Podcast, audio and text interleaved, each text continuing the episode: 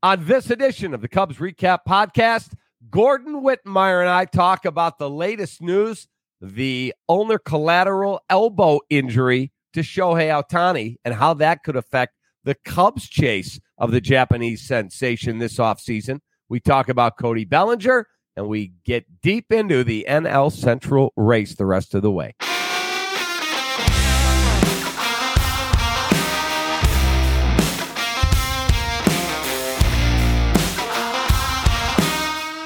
Welcome into our Cubs REKAP Podcast, a presentation of our YouTube channel here on the REKAP channel. Hope you are a subscriber and available anywhere you get your audio only versions of your favorite podcast. With my partner Gordon Wittenmyer, I'm David Kaplan.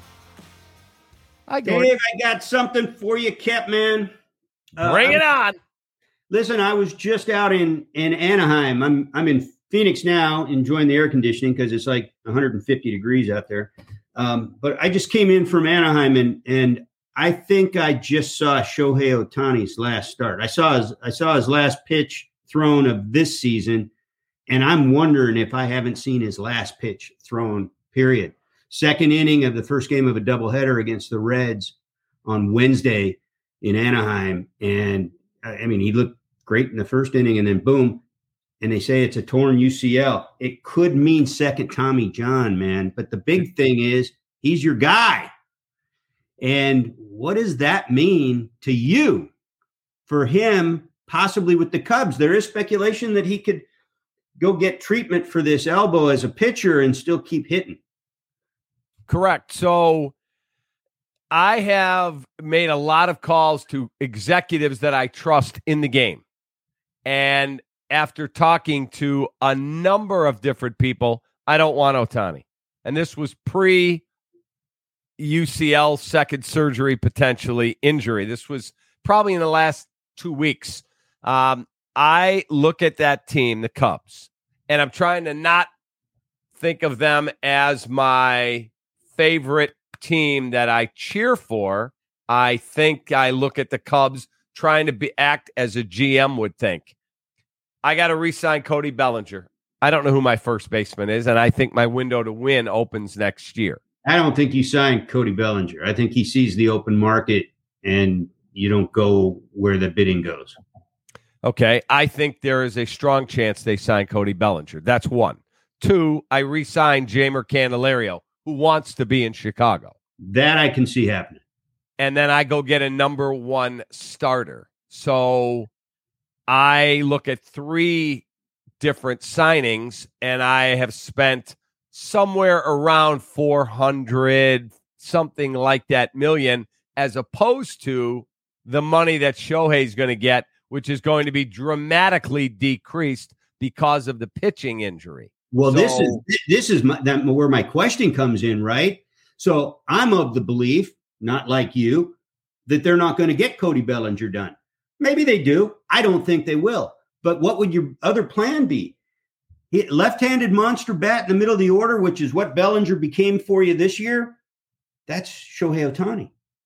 Okay, and, and um Shohei Ohtani, even if he doesn't pitch. Okay, how many years are you willing to give him? Okay, well now now this, this is one one scenario that comes into play, right?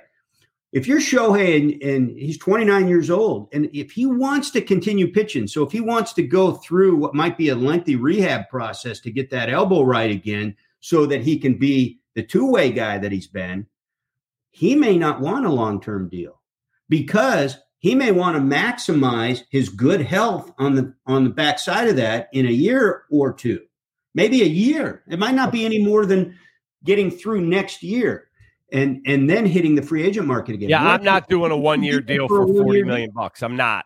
I'm not, not, not, no chance. Now, two years, if I can get him two years at 80 million to put that bat in my lineup, yeah, go. I'm interested. I said on the radio today that I would be willing to go a six year deal at 240 to put that monster bat in my lineup.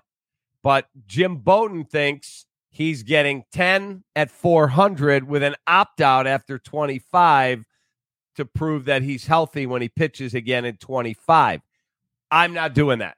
I am not guaranteeing someone four hundred million dollars, and then in two years he says, "Yeah, my arm feels good. I'm going out and getting 700 million, 800 million. Not doing it. Not I, am with, I am with you on that, and that's one massive risk because the other side of that coin is you're on the hook for all that money for a DH. And, and what if his health continues to deteriorate? I think let's assume that he can be the hitter. I mean, he's he's not a small guy. He's not there, there's nothing fluky about the way he hits or where his power comes from. Um, it's what makes him so valuable is obviously he's the pitcher too. But just as a bat who can lead the majors in home runs and and be the, just this amazing uh, left-handed monster in the middle of, of an order, that's pretty good. But unlike Bellinger, you're not getting a Gold Glove either, right? And he might be able to he might be able to play some some outfield for you uh, if he's not going to pitch eventually. Okay, so let me ask you this: If you're Jed Hoyer and Tom Ricketts calls you into a meeting and he says, Okay, Jed, here's how we do business here. I give you whatever that number is 300 million, whatever the number is, and you spend it how you want on anything in baseball operations. What are you going to do? And you can get Shohei Ohtani two for 80 million, and then he could leave.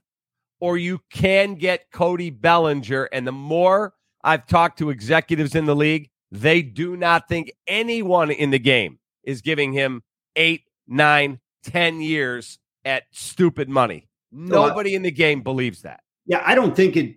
Well, we'll see because all it takes. If I can get him six times thirty, six times thirty-five, I'm taking Cody Bellinger as opposed to having so to give ten years to Ohtani. So that's uh, KB's Kris Bryant's contract. That was six one eighty two right? Correct. If, if I can get Bellinger at that number, and let now, if I can get Ohtani and Bellinger, and Ohtani's a two year commitment, I'm rolling the dice. Yeah. So here's you asked me the question. Here's what I do if I'm Jed in that scenario. Uh-huh. I put it back at Tom and I say, give me more than that for the next two years. And here's why. Because if we, if we give me more than that, if I can get Ohtani. because if we get Ohtani, you're going to make tens of millions more uh, for this franchise over that period of time. I agree. But I, as I said on the radio, I'm not guaranteeing someone on their second Tommy John who I don't know exactly how much mileage is on his body from his days in Japan. He's a hell of a player, obviously, one of the best ever. If I have to guarantee him 10 years till age no, no, no, that's 40, not what I'm talking about. Can't do it. I'm, t- I'm talking about you have the leverage because of this injury, so use it. Get a Agreed. get a shorter deal out of it. That's what I'm talking about. I'm not talking about no. There's it's asinine to think that you would commit significant money, never mind record money, for this guy for an eight to ten or more year deal. That's asinine because of of what's the health reality right now. Um, right. And it might have been asinine to begin with, just because of the risk that we saw play out on Wednesday because that, that could have happened at any point. This guy that already had Tommy John surgery once. Right. And the Tommy John he had was already when he came to the States. So it's right. pretty pretty close to, you know, to what, two years ago? Yeah, and and and and there's no way to it was uh it was right after he got here. So he came he, he came to the States in 2018 and he was past his Tommy John surgery for the start of 2021 is is, uh, is how I think that timeline. And here we are, two years later, and he might need another one. Right, and and the and the issue with him beyond all of what's right in front of our faces is that we can go talk to guys that have had multiple Tommy Johns. Jameson Taillon's one of those. We can we can talk to that and and we see the precedent of that. But what we don't have a precedent for is a guy that puts as much stress on his body doing both things through you know six months a year plus spring training plus any postseason that he might one day see. Um, so there's no book on it. So it, it just increases the risk that much more. Okay, so let me ask you this question: Why do you not think the Cubs are going to get Cody Bellinger? Because I just got nothing but payroll second. flexibility. I don't think I don't think it's about whether they want to or even whether he wants to come back or whether they have enough money to do it maybe all that's in play. But he's not going to sign before he goes to the open market. So they're going to have to get him on the open market. They've, I think they've done that before, where they've they've been able to to get guys. I mean, they brought Dexter Fowler back. That was a different kind of scenario, but they could go out there and compete. And if he wants to come back and, and they could pay the top dollar, they could decide to be, you know, write a first review. Hey, you go get it, go find your best offer and come back to us and we'll match it, whatever. But we saw this play out with Kris Bryant and, and Scott Boras, same agent, right? Mm-hmm. I don't know if you thought, I thought Kris Bryant got about the best deal I could have imagined with the, the yeah, Rockies. I did not think he would get the money that he got, and I guarantee you, for the year, the Colorado Rockies wish they didn't sign that deal. Right, but so the point of that is, and this is where Boras is the best in the business historically at what he does. It takes one, and he leverages the market every at every leverage point he can, and sometimes where you know you, you've heard all these stories over the years of boy that team was bidding against itself, and whether whether we can ever prove that or not, he works the system. And so he's going to work the system. And, and again, all it takes is that one team to throw the kind of money out there that the Cubs say, no, that just doesn't make any sense for us. You know, good luck, Cody. Wish you the best. The fact that he's going to hit the open market with Boras to me makes it feel like a long shot. It's certainly not a slam dunk. It's certainly not, they'll probably get him back it to me it's less likely that they get him back than get him back if that's the process. So as you look at this team right now, and as we are recording this on Thursday afternoon, the wild card standings have the Phillies two and a half clear in the top spot at 69 and 58. The second place team in a virtual tie with the Reds is the Cubs 66 and 60. That's a 524 win percentage. The Reds are 523. So basically, it, they are locked up. They're both teams are six and four their last 10. The Reds have won three straight. The Cubs have won their last game against the Tigers, took that series. So as you look at where it's at right now today, how do you think this thing plays out over the next couple weeks? Because next week, the Brewers are in Chicago. Yeah, there's uh, there's some very important stretches coming up here for the Reds. They've got an 11 game stretch that starts right now. Um, I'm in Phoenix where the Reds are going to play Arizona for a four game series starting tonight. Then they go to San Francisco and play the Giants for two. Then they go home and play the Cubs four games in three days because they open with that September 1st doubleheader. Those are all the teams that are bunched up. You just said it uh, right now, the, you know, the first tiebreak, if they finish tied, which is entirely likely the way this thing is bunched up, I wouldn't be shocked if two or three teams are tied for position where, you know, it's kind of the team that loses a tiebreaker may, may, doesn't make the playoffs, that kind of thing. And right now, the in the in the Reds situation, they're tied head to head is the first tiebreaker. They're three and three against the Marlins, for instance. They're done playing them. They're five and four against the Cubs. Cubs are four and five against the Reds. That four game series is going to decide the tiebreaker between those teams. And and then um, Arizona, the, the Reds have a big advantage there. The Cubs haven't played Arizona yet. Cubs have all seven of their games against Arizona coming up. That's going to determine that tiebreaker. The Cubs have seven games in seven days coming up, starting August 28th against Milwaukee and the Reds. That's huge. And then they finish with three at Milwaukee. Those 10 games right there might decide it for the Cubs. All of it, like whether they have a chance at the division, never mind win it, and whether they get into the playoffs through the wild card.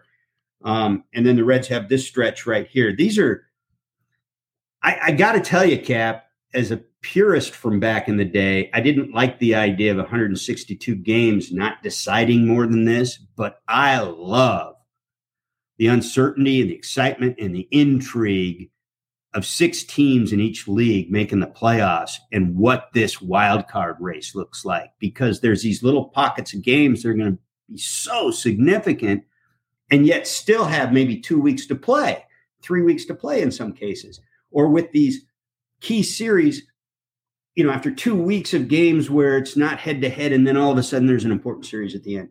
Um, I mean, these things can change every. There's a point at which they can change on a series, never mind a week. The uh, Brewers get today off, and then they get the Padres rolling into Milwaukee for three, and then Don't they sleep get on the Padres. Don't sleep on the Padres. They're, correct. they're- those games are not going to be easy for the Brewers. Yeah, and and and they still think they have a chance, and they've got they've got peripherals that suggest they could go on a run. And they got talent that says they could absolutely go on a Yeah, run. absolutely. So back to the Cubs for a minute. It looks like, and the Cubs are not confirming any of this. You cannot pitch Drew Smyly as a starter in a pennant race right now. You just can't. He's I was going to ask you your thoughts on him. terrible, Just terrible, terrible, terrible. Gave away a game the other night because he couldn't get the job done. So Terrible. it looks like Jordan Wicks might. He was scratched from his start on Wednesday night at Iowa. It looks like he is going to be recalled on Sunday. Right now, Smyly is the listed starter, but I believe it's going to be Jordan Wicks making his major league debut uh, this weekend against Pittsburgh. Let me just read you the Pittsburgh Pirates. And again, they're major league players, the whole deal. I get it. I get it, get it, get it. In the second half of the season, the Pittsburgh Pirates have been, this is from my friend Michael Cerami at Bleacher Nation, brutally bad against left handed pitching. A 78 weighted runs created plus, which is 26 in MLB. The league average is 100. So 78 is pathetically bad. So you might not have a better opportunity to debut Jordan Wicks than this Sunday in place of Drew Smyly on the road against a team that's already given up, against a team that doesn't hit lefties, and replacing a guy who just can't start for you again. Well, yeah, and and and I think that makes the most sense of anything. I, two things come to mind. One with the the lefty vulnerability with the Pirates. If Smyly's on schedule for that day anyway, he's just your backup plan. He's your piggyback guy. If if, if Jordan wets the bed coming coming into his big league debut for whatever reason and can't get the job done, at least you've got the veteran behind him you're no Mhm. worse off than had you started with Smyly in the first place. So that makes sense to me. The other thing is, remember, uh, they brought up a rookie a year ago who who uh, they'd acquired in a trade, a guy that made his big league debut in se- September. No, actually, I think it was August. Hayden Wesneski, And what did he do down the stretch? He he was like really good. uh, he hadn't been the same pitcher all year this year, but that kind of um, you don't know Gives what you a little bit of juice. It does. You get a young guy that comes up if he's ready to go, and, and Jordan Wicks has been hot in the minors, double A and triple A. If he if the right voices get to him and he and he doesn't try to do too much and he comes in and just takes care of business, uh, Rossi's a good manager at like trying to make sure a guy doesn't uh, you know to overextend himself and and give him the best chance to succeed. What if he's what if he's able to kind of ambush uh, the league down the stretch here a little bit. Um, I don't think you have anything to lose because honestly, Kap, take a look at that rotation. How many guys do you trust in that Cubs rotation right now? I want to say a month ago, I was saying it might be the deepest four deep in the division. It's not even close to that now. What? How many? Who do you trust in that rotation right now? Right now in that rotation, I trust Justin Steele and Kyle Hendricks. Okay, so I now, agree. Now, Ty- Taillon took a no hitter into the sixth yesterday and then ran out of gas. And I thought Rossi made a bad decision. So the bases are lo- base hit, base hit. All of a sudden, bases are loaded, nobody out. He gets the next two guys. It's still a four nothing ball game. Here comes uh, the rookie, the left hander, Kerry, uh, kid from the Tigers, whatever. Kerry comes up. It's a lefty against the righty. I'm screaming at my TV. Okay, you bought two outs. Get him out of there. Get him out. He doesn't, and he hits it into the stands. The game is tied. Cubs come back and win, but Taillon is good for five innings for me. And, and this is exactly the point of my question. It wasn't who's good, who's not good. It was who do you trust? And Taillon's got a track record. He's a talented guy. He's been around the block, but I don't trust him because you just don't know. A couple of starts ago, he gave up eight runs. You know, he's Correct. given up nine, 19 runs in his last 19 and a third, 19 and two thirds innings, something like that. Um, and we know how he started the season. So, yeah, uh, Hendricks, I agree. You, you, you, trust him, but he's just coming off of an injury. Um, you hope that everything's cool there. He seems to be good. Um, you certainly trust his poise. He's on the back nine of his career. There's that too. And then there's Steele, who's the best of the bunch this year. Is no he going to win the National League Cy Young? If he finishes strong, I, leads the league in wins, 14 and 3. Yeah, leads the league in win percentage, 924. No, that, that, and he's at 2.80 on his ERA. My question to you is he's at 132 innings going into tonight, Thursday night start. His career high is 119. That's where I was going with it. Because with him, the concern is workload and injury history.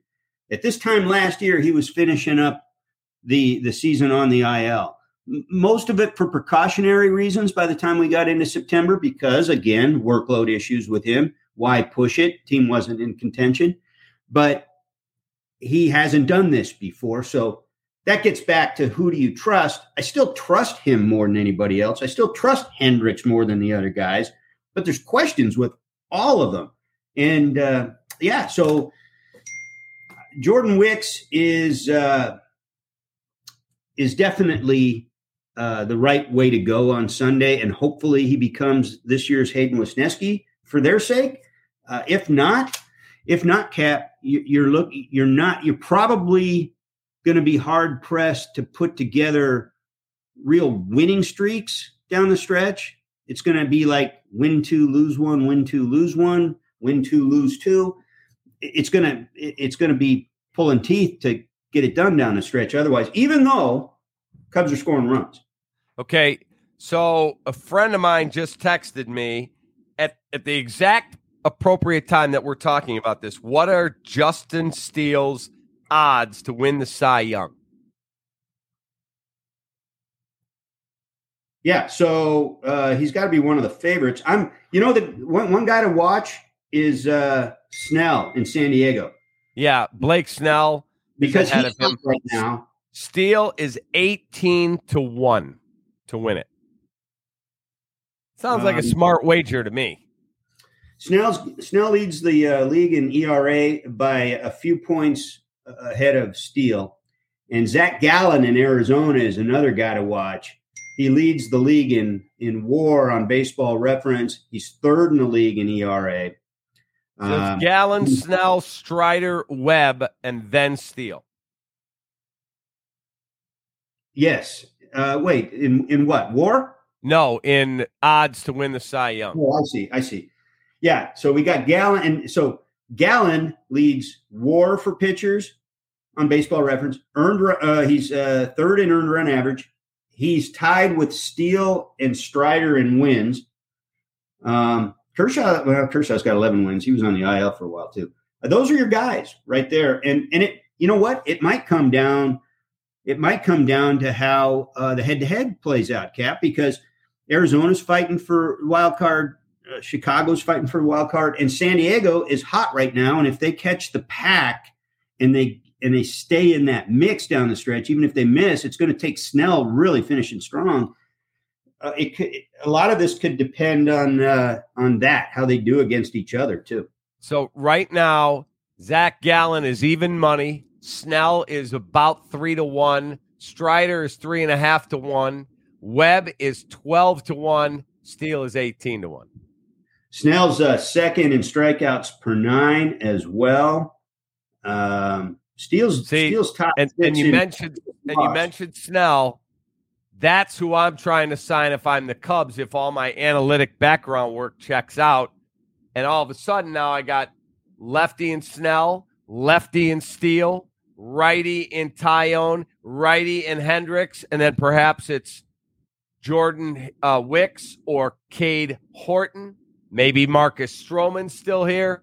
That gives me a pretty yeah. damn good rotation. Well, that's when that's when these uh, prospects start having real value for your organization because you don't have to count on them as a number three starter as a rookie, but you got a few of them that show a lot of promise that can fight for back end spots and maybe even rotate.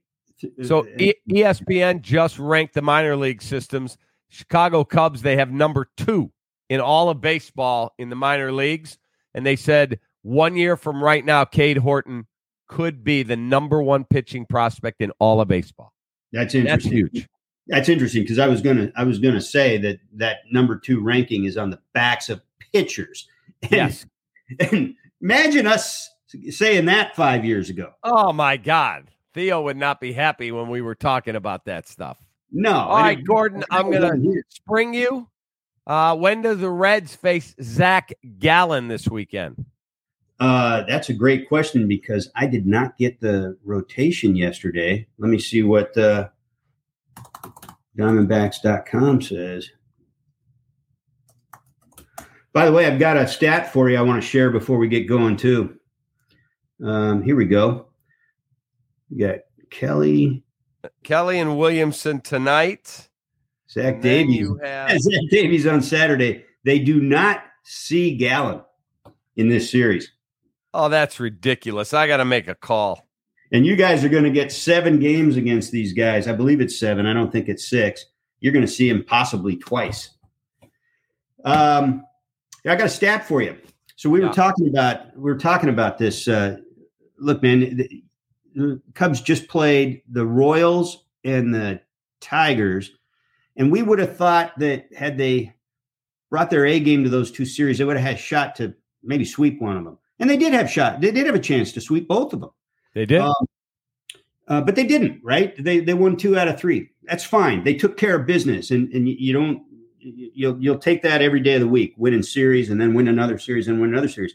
But these are kind of teams where you maybe have an opportunity to sweep. So when we talk about not having as much starting pitching as it looked like they had a few weeks ago, and when we start talking about you got to bring up this rookie and hope that he catches fire because the guy that you're replacing him with just has been terrible. Then what I said about winning series, winning two here, losing one, winning two here, losing two, that's kind of what you're looking at down the stretch. So let me give you a stat. The the Cubs have eight three game series and three four game series left. If they win all eight of those series, two games to one, win them all, but don't sweep them, but don't lose any of them. And if they split the three four game series, they'll go 22 and 14 the rest of the way. That would make them 88 and 74. And tell me what you think. Would you like your chances with 88 and 74? It's not yes, bad. they're they're in the playoffs. I think that's a I think that's a good bet. Um, what what what do you think your your chances are of winning the division in that case?